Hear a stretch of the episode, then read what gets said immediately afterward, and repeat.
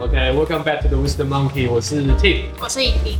那我们今天邀请到我自己在东海大学一路陪伴着我成长的怡文学长来到这边。那学长其实一直以来是从东海就开始念大学，然后一路到研究所。那目前甚至也在东海大学的创新创业中心任教。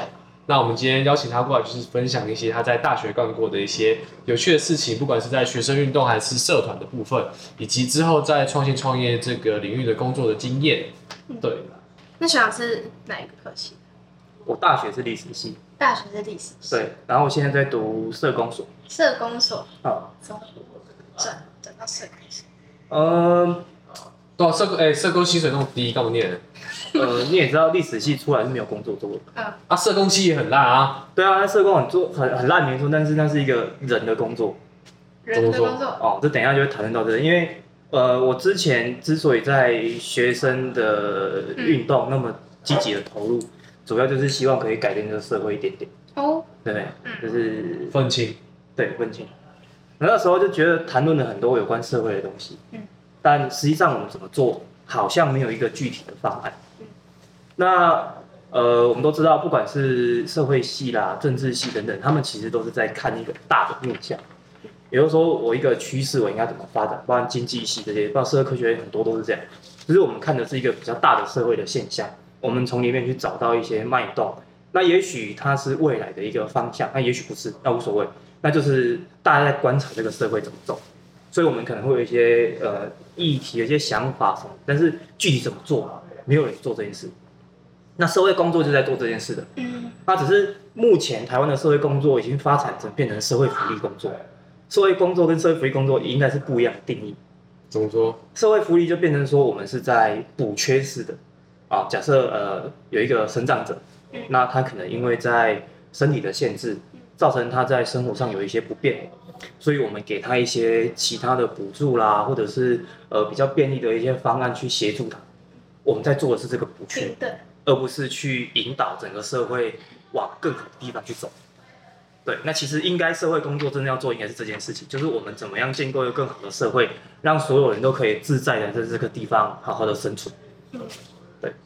那这样子，如果你要去改变整个的发展的方向，让它往更好的方向走，那就会牵扯到政策的制定。那目前现阶段政策制定大概会有哪几类人去做？从过去来讲，为什么学生运动在政治的议题里面那么的兴盛？不管是哪一个政党，他都非常重视学生的力量。那过去我们比较常知道是国民党，国民党是职业学生。为什么职业学生？就是他用一些好处，然后收买某一些比较容易被收买的人，哦，一些学生，然后让他提供一些情报。然后在整个国家的情报局里面，可以针对每一个人都有一个编号哦。这个人可能有一些你可能比较亲共，那你可能比较反共，然后可能比较反美什么之类的。那就是一个完整的资料库。然后有些人在做这件事情。那这是以前国民党，他会这样做的原因，当然是因为他想要维持他的威权统治。后来到了慢慢的陈水扁上台之后，这个东西开始被松动。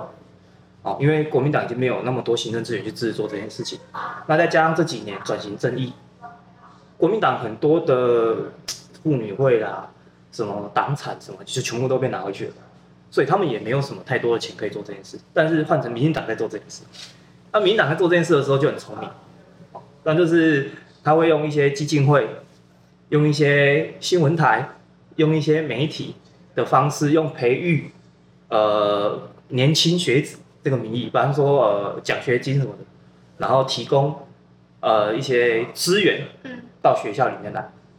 好，那学校里面其实也有一些政党的色彩了，不然国民党、民进党都有。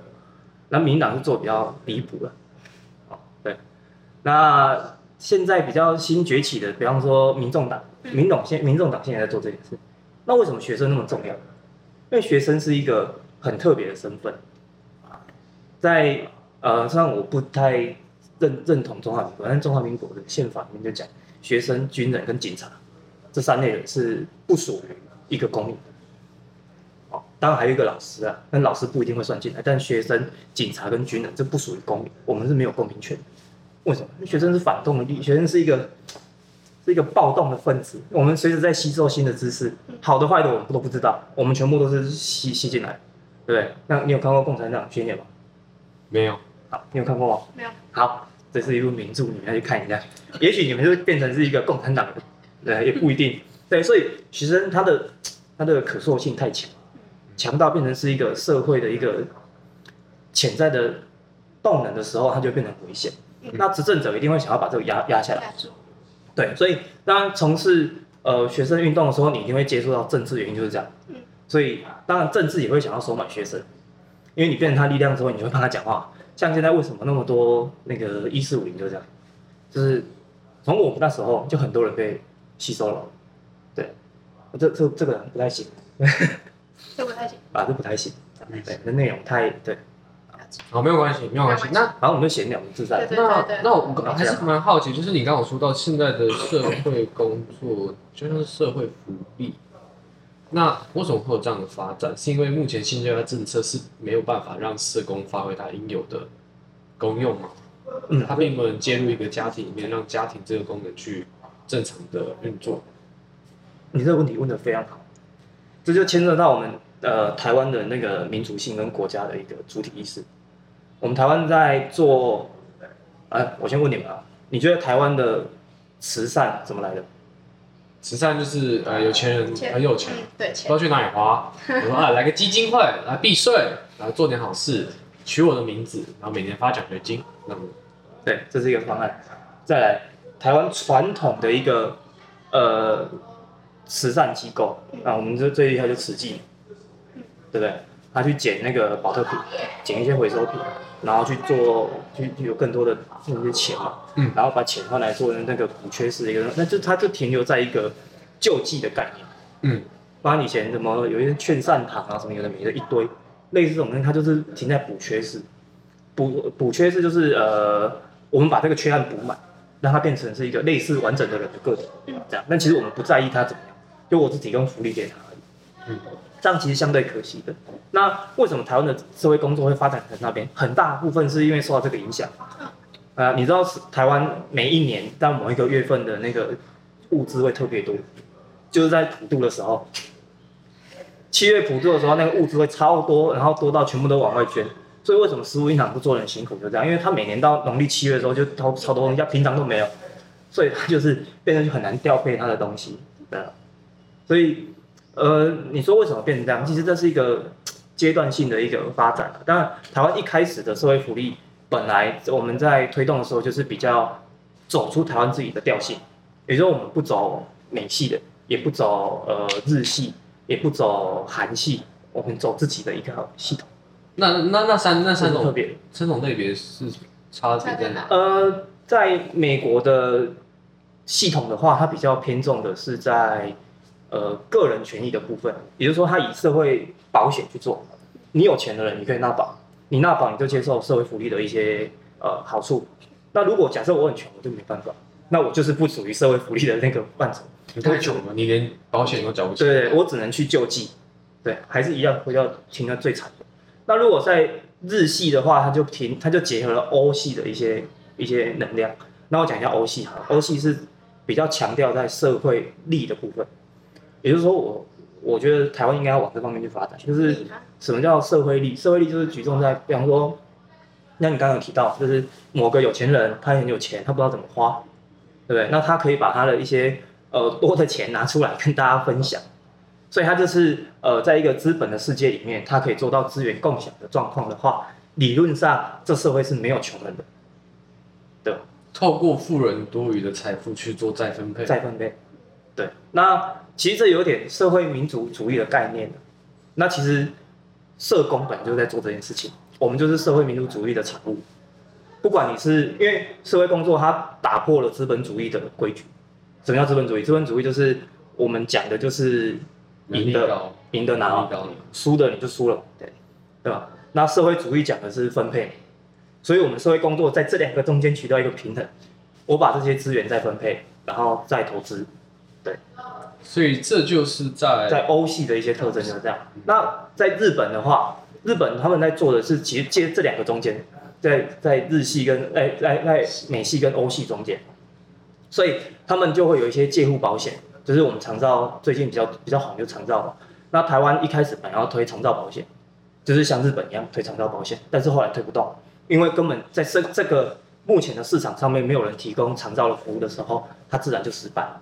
就在马政府时代做了这件事情，那蔡政府上来之后，他就把社会保险全部推翻掉，变成是一种长期照顾的服务。他先把这个市场经营起来，那以后一定是会往社会保险去发展。哦，长期照顾的服务就是什么？长照 2.0 那个？啊、哦，对对对，长照 1.0 就是保险，啊，长照 2.0 变成给付，就是政府当无障碍车，对对对，政府当庄家，那、啊、你们所有人都是我的买家，对，那你们可以来跟我买的，那我提供，等于是政府做东嘛。那在历史系这4年后，这期间参加了哪些活动，才能让你转往社工这个领域？一定有些经验、经历嘛？是，就是一个读不好历史的历史系的学生嘛。你透过历史系的角度去看这个世界，然后你觉得台湾或是这个世界有很多东西要改，所以你参加了一些活动，像是学运之类的。那你可以跟我们说说看，那些活动到底在你那个年代都在发生了什么事情吗？我大2的时候，正好是太阳花运动。哦，公建立法院。对，我大2的时候刚好是那一年。嗯，那其实我们这一代算是后太阳花时期，因为开始在做太阳花的时候，其实我没有特别的投入在里面。当有一些学长就是觉得他们很帅，去冲立法院，然后每天打打杀杀，然后怪手来，他们就被抓走这样。那时候觉得这是一种英雄，结果最后还是变民进党秘书了。对，这是另外一件事，哦，但是，哎，我们那时候就觉得这样很帅，就是哎，为什么有人会那么在意不属于他自己的事情？他冲撞体制，对，他在意的是更公众的事情。然后那时候就有去多去了解一下，就是社会运动史这部分。那慢慢就发现，哎，其实参加社会运动的人都有一些心理的缺陷，哦，就是因为他对生活不满，但他没有发泄的地方。所以他把这个不满转嫁在对那他的行动力上面，然后其实我也有点社会缺陷，那我就去好了，我就这样去的。好，那第一次去的时候就太阳花完的时候，然后觉得很荒唐，就是啊，好像我也不知道干嘛。回来开始读书，所以你在那个现场，你就是什么哪里有人有喊口号，你就过去跟着喊，然后说什么冲，然后警察来了跑，你就跟着跑。那后来就好，什么都不会，那怎么办？回来开始读书，开始读了各式各样的书。哦，那阵子应该是我这辈子读书最努力的时候了，因为我知道自己不足，所以我必须去补足跟别人一样的那些政治的常识，或者是社会主义的观点，或者是各种主义的观点。那时候就读。那你读了哪一些书？共产党训练一定要去看，一定要去看，非常好，一定要去看啊，非常适合你们，好好去看一下。对，然后开始参加学运之后，发现这世界上真的好像没有那么好，没有那么理想。因为我高中的时候是读一个非常封闭的学校，是台南的私立学校，所以我们就是非常，就是对你也懂，就是读书就好，你什么都不要管，就是传统的教育。对，你只要是资优班，你要做什么都可以。所以我们那时候的目标就是考进资优班，然后我想做什么都可以，这样就好了。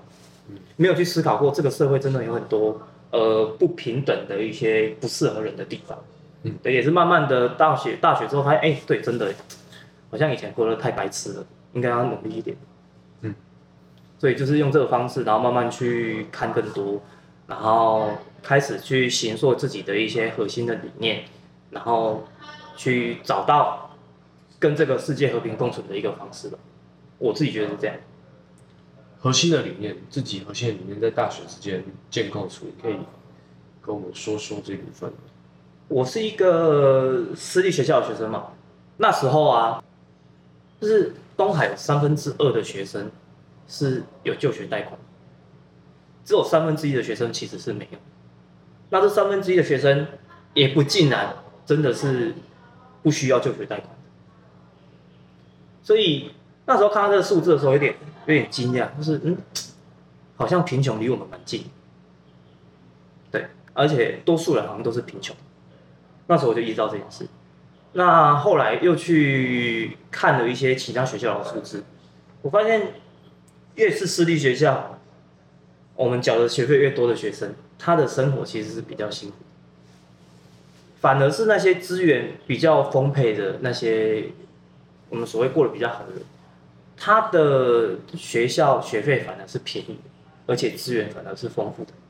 前段大学的学费跟整体的花费，对，会比后段大学的它很便宜，对，所以这样就加深了差距，对，贫富差距就是这样的，不知道，这是一个从教育展开的一个阶级的一个概念，我们都会下意识的认为说啊，前段班一定比较好，但其实不一定，对吧？我们还是有很多的可能，毕竟我们都一样是人，我们只是可能在生长的过程没有那么多的机会。然后我们的生活有比较多的限制，让我们没有办法往那个地方去发展而已。看到这个东西的时候，我觉得这样子对，所以我就去了解那个大学法跟私立学校法。那其实台湾大学这两个法律，因为台湾大学不归那个县市政府管，县市政府的教育局是管到高中而已。哦，那大学是教育部管，教育部有个高教司，他就专门在管那个台湾的大学。那时候就觉得。好像没有人在关心这件事。啊，就是我们是高等教育，但是没有人来做高等的管理。对，没有人在做这件事。然后就跟着一群学长，就一起去努力探讨这件事情。然后后来，当然大学法有大学，就是台湾各大学有在组成一个大学法改革联合阵线吧，反正就大改正，我忘记是什么了。反正他们现在好像已经到了。那时候我们刚开始做的时候，我们算是第一期，一起把全台湾的大学联合起来，然后我们一起去探讨大学法应该怎么改。我们不管就是政客怎么讲，对，我们不管政治人物怎么讲，我们不管企业家怎么讲，我们管我们自己怎么讲，学生怎么讲。那老师他们自然反正就是，你看哦，你自己想看，你看这些老师在这边多久？10年、20年、30年都有，我们在这边顶多4年离开，我们的声音会不会听见？不会。对，学校就是这样，反正就是你有什么问题，然后拖个4年，你也忘就好了。多数一直都是这样结束，所以那时候就想说，那如果要这样的话，我们要改一个真的是可以动摇国本的事情，那就是大学法。那大学法开始有人在倡导修法之后，我就觉得，对，私立学校法怎么办？私校法还是没有。私校法那管的包含大学、高中、国中、国小、幼稚园的私立学校都管。那时候我们就想说，那管这么多，不如你就不要管，对不对？你要走纯资本的主义，就纯资本主义的世界的话，你要么就不要管。你说私立学校应该要像有企业一样营运吗？对对，如果你要这样做的话，就是这样啊，你受大学法监督就好，你不要私立学校法再去限制它啊。如果不然的话，那你就是真的去控制它嘛。你可以行塑就是私立学校高等教育法、私立学校中等学校教育法之类的，你应该要做分级嘛。对，但是现在是没有分级的话，等于是你什么都管不了。所以像东海大学，我以东海大学为例，私立大学我们看的就是私立学校法跟大学法两个法律都要符合，所以就绑手绑脚，什么事都做不了。对啊，为什么学位不能变成是一种？为什么教育不能变成一种生意？还是其实它本质上就是一种生意，只是。它是一个被扭断的市场，对不对？怎么讲？是送钱去换学位嘛？送钱跟时间跟努力啊，对。但是从更高的角度看，就是你知道我们学校私立学校成立的时候，政府是补助你买地的费用，你开办学校的费用它补助你，你有很多很多的节税的一些方式，甚至你募款都可以节税。所以有了各种福利之后，其实你是办公共财的性质。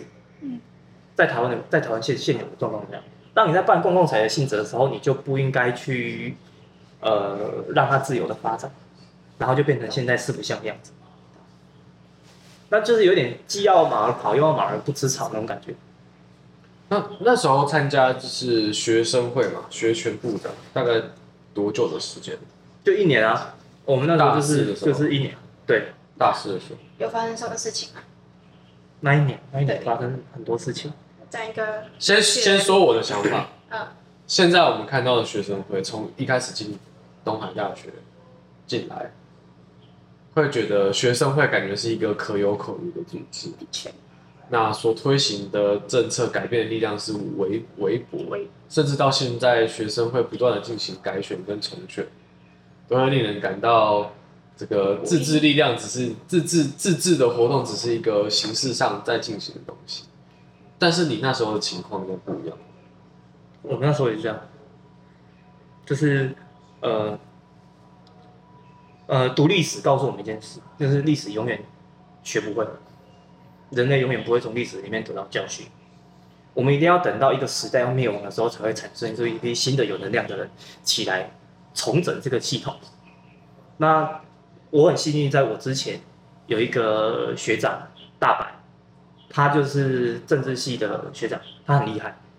就在他之前的学生会是很颓废，就是没有什么能量。然后那一年他的会长是许俊龙，是法律系的学长。他很厉害，然后他们两个就等于是让第一个副会长是正妹的那个，就是许俊龙开始带起的风气。他就说我的副手就是要长得漂亮，其他我都不管。为什么？长得漂亮，讲话大家都会听是吗？对，讲话大家都会看。对，他就觉得说反正行销比较重要啊，做什么事情。根本没人在意，对，所以他们那时候就开始在做有一些形象的东西，那我就觉得还蛮好的。所以那时候学生会就慢慢有进步，然后学生会就从本来已经快倒了，然后又在他们的手里变成有点复苏。然后第二年交棒到我们身上的时候，我就觉得这条路好像可惜，就是我们怎么去做无聊的议题，然后让它有趣化，就是现在讲政治形象，当然那时候没有这个概念。那时候没有政治形象的概念，我们就说好，那我们来做看，好，那就是把一些无聊的东西包装，然后变成是有寓意的事情，然后用一些空话、一些口号、一些有的没的，然后让大家去有一些想象，对，然后慢慢关进自己的社会，这样关进自己成长的环境。所以你说我那时候学权部或学生会到底有没有用？我觉得应该也是没用。那我们最大的目的就是让自己没用的。当这个社会真的很好的时候，你就不会有抗议嘛。对，所以所有的政治工作者、社会工作者，他的目的都是要让自己消失。当这个社会没有不公平的时候，这些人都不需要存在。你们那时候没有推行过什么政策吗？推行过哪些改变？我们那时候第一个是大白学长他们做的女书门禁解禁这件事情，那时候是配合辅大开始发行的，然后就串联全台湾学校一起做女宿门禁的废除，到我们那时候刚好废掉。那第二个是我们开始在关注私校法跟大学法的修法运动，这是比较每天都在读书，读很多书，读很多理论，然后读很多观点，然后各个其他国家怎么做，然后我们怎么做这类这样，然后再来是做宿舍空间的一些整建。那时候东海董事会这样，东海董事会每年存了2/3的费用，就把学生的学费收进来，然后2/3变成存款。那他要干嘛？他怕学校倒，所以那2/3的存款是要拿来发资遣费的。听起来荒谬的人，我们所有的学生都在投资自己来读这所大学，然后未来可以拿这个学历在社会上走跳。对，就这种大学哦要倒了，对。准备资遣费，这个大学就是好，我们要倒了哦，那我们开始准备哦。那么多年前就在准备少子化，到现在还没有准备好，所以显然他们那是一个借口。那时候就觉得很荒唐，所以开始去管私立学校，就开始管董事会，然后开始去逼他们做一些投资哦，包含那时候宿舍开始整修，因为像我们那时候觉得很荒唐，那时候宿舍还会漏水，什么都有，各式各样的人都有。你们知道郑捷吗？就你们学长，郑捷那一栋白色那一栋，现在也荒废了。你们知道为什么郑捷会变这样？为什么？不知道。郑捷那个是半穴居，什么叫半穴居？就是他的身体是要伸进去一个洞里面，所以他眼睛打开，上面是一个墙。你说宿舍吗？对，之前的宿舍半穴居啊。那他的一楼是在正常的一楼是在地下一楼，不是？他的建筑的体系就是你头要伸进去。然后你就看到墙壁顶在这里，这样。你会不会睡觉的时候？对，你会不会生病？你会不会生病？南风天湿气重的时候啊，周围都还会滴水，然后那个湿气直接、啊、那个还会滴水，那起床就直接撞到。对对对，如果不小心起床就直接。那这样不就跟那个吗？死掉尸体然后送进去那个遗体收藏室的那种感觉。对，你觉得他会不会生病？会吧。所以生病只有他一个吗？所以那时候大家都很怕抽到那一栋啊，然后那栋哦，后来所以那栋那么烂哦。对啊。他就是那个郑杰，他在里面的时候刚好我们大一嘛，所以其实我们常在那个餐厅宿舍遇到他。所以你都看过他？都看过他，我们大家都看过啊，但是就没有觉得他是怪人，你知道吗？他就是一个弱的，对，单纯自己在那边吃饭的一个人，对，他也没有什么异响。但是我觉得住那环境一定会生病，当然很多宿舍都这样，所以慢慢从我们那时候开始改，开始建，然后还有学校一些建设也在那边那时候开始推动。开始有系统性这种，当然，我觉得就像你说的、啊，学生力量有限，我们很难真的在会议上或在做什么事情能够改变什么，所以还是要配合行政团队才有办法做这件事情，也就是学校里面的一些主管有一些想法愿意做这件事情。那时候刚好学务长本身就蛮开放，所以我们那时候也把铜像给收起来，我们那时候也把蒋介石的铜像给收起来嘛，对、嗯。我们那时候做比较多的，当然东海的学生会一定要做的就是劳作教育，嗯。每个都一定要碰劳作教育，再就是私校那个我们的董事会、东海学生会一定要做这两件事情。劳作教育我们那时候也开始很积极的在算，就是好学校说这是一个教育，所以我们到底为这个教育做了什么？我们把很多资料拿出来看。那当然学校一定说，我做教育的时候一定比较贵，所以它的投资一定比直接外包的费用贵很多，这是学校的说法，但是。实际上，多数人都没有觉得它是一个教育，你从中你得不到什么，对，而且他用很多框架来绑住你，变成说它已经变质。当然，现在劳教已经废除了，所以这个就还好。我们那时候就在算说，问到底学校欠学生到底多少工资，我们就换算这件事情。对，那时候就有把它算出来，有一个数字。对，有一个数字。对，有一个数字，蛮高的，几百万的，对吧？然后再来就是那时候。学校有遇到一些垃圾的问题，当然垃圾一直都是问题啊。当然就是垃圾本来就是很多，尤其在学生，学校不会做分类，来，你也不做分类，我可是我没有分类啊，我们就一袋垃圾，然后就纸类、塑胶丢进去，对、啊，全部。然后学期末的时候就大家丢，然后清洁队员就直接在路上一个一个检查，说你这个里面有塑胶，不行回去。对，所以在这种情况下，那时候。刚好遇到回收品的价格不好，本来清洁公司做这件事，他会把回收品捡出来，然后自己把回收品拿去卖，然后比方说，我负责东海清运可能100万好了，然后我有30万是靠回收品赚来的，最后其实可以赚到130万，所以他就赚垃圾处理费再加上这种回收转变卖的。但后来就是因为这个回收费在台湾有意识的推动下，它的回收费变得很低。然后，垃圾清运费变得很高，就是你要烧一单位的垃圾的钱变高，它就变成厂商没有赚头嘛。所以我们就开始来宣导，然后开始来找到最佳的解决方案，然后怎么样把垃圾做减量？因为垃圾减量其实不是一个人的责任，是所有人的责任。要让这个环境、让这个地球变得更好的话，我们都必须做到这件事。对啊，所以慢慢那时候就在推这件事情。然后我们那时候做比较有趣的，我们应该是第一个摆摊。卖香肠，然后卖弹珠汽水，做射飞镖的学全部。为什么做这种娱乐性节目？运动会。是、啊。运动会。对，我们那时候是。那算什么？自己的小创业吗？我们那时候做学全周嘛。嗯。学全周过去的学全周就是我们把一些议题，然后用那个版，用那个海报印出来，然后谁走过去来吃饭，他看一下。谁走过去，我就发个传单跟他讲话，我们现在干嘛？你会想来吗？不会吧，无聊的要命。有吃的吗？有吃的，没有吃的。还有你现在你们是有放香肠？一开始都这样嘛，一开始大家都是做这样，然后海报，但是无聊的要命，根本没人会去。所以那时候我们想说，那我们来玩一点有意义的事情。你知道台湾的民主运动有一个很重要的食物，就是香肠。你现在网络上 Google 民主香肠就有了。民主香肠。什么叫民主香肠？民主香肠是那时候台湾人，那时候我们在做社会运动，在陈水扁那个时代。大家在做社会运动、党外时代啊，你要有一些收入，你才有办法号召大家。那你去做运动的时候，你会累，会在那边喊、那边叫吗？就会想吃东西。街头小吃香肠就出来了，就有一个叫民主香肠阿伯，他会推着那个香肠车，然后到那个立法院旁边，然后到那个集会的旁边，然后就在卖香肠。啊，他赚到的钱就拿来买酒、买香肠，投入下一次的活动。所以这是一个真正的事情。那时候在总统府、立法院都可以看到他，哦，所以我们就把这个意义，然后放在我们东海里面，然后在那个杀人堂前面卖香肠，哦，就是在反讽这件事这样。那弹珠汽水也是嘛，也是台湾的灵魂的一些食物。对，所以说我们那时候用这些东西，然后慢慢让大家，哎，其实学拳也不是那么无聊，它是有趣的，然后它是好玩的。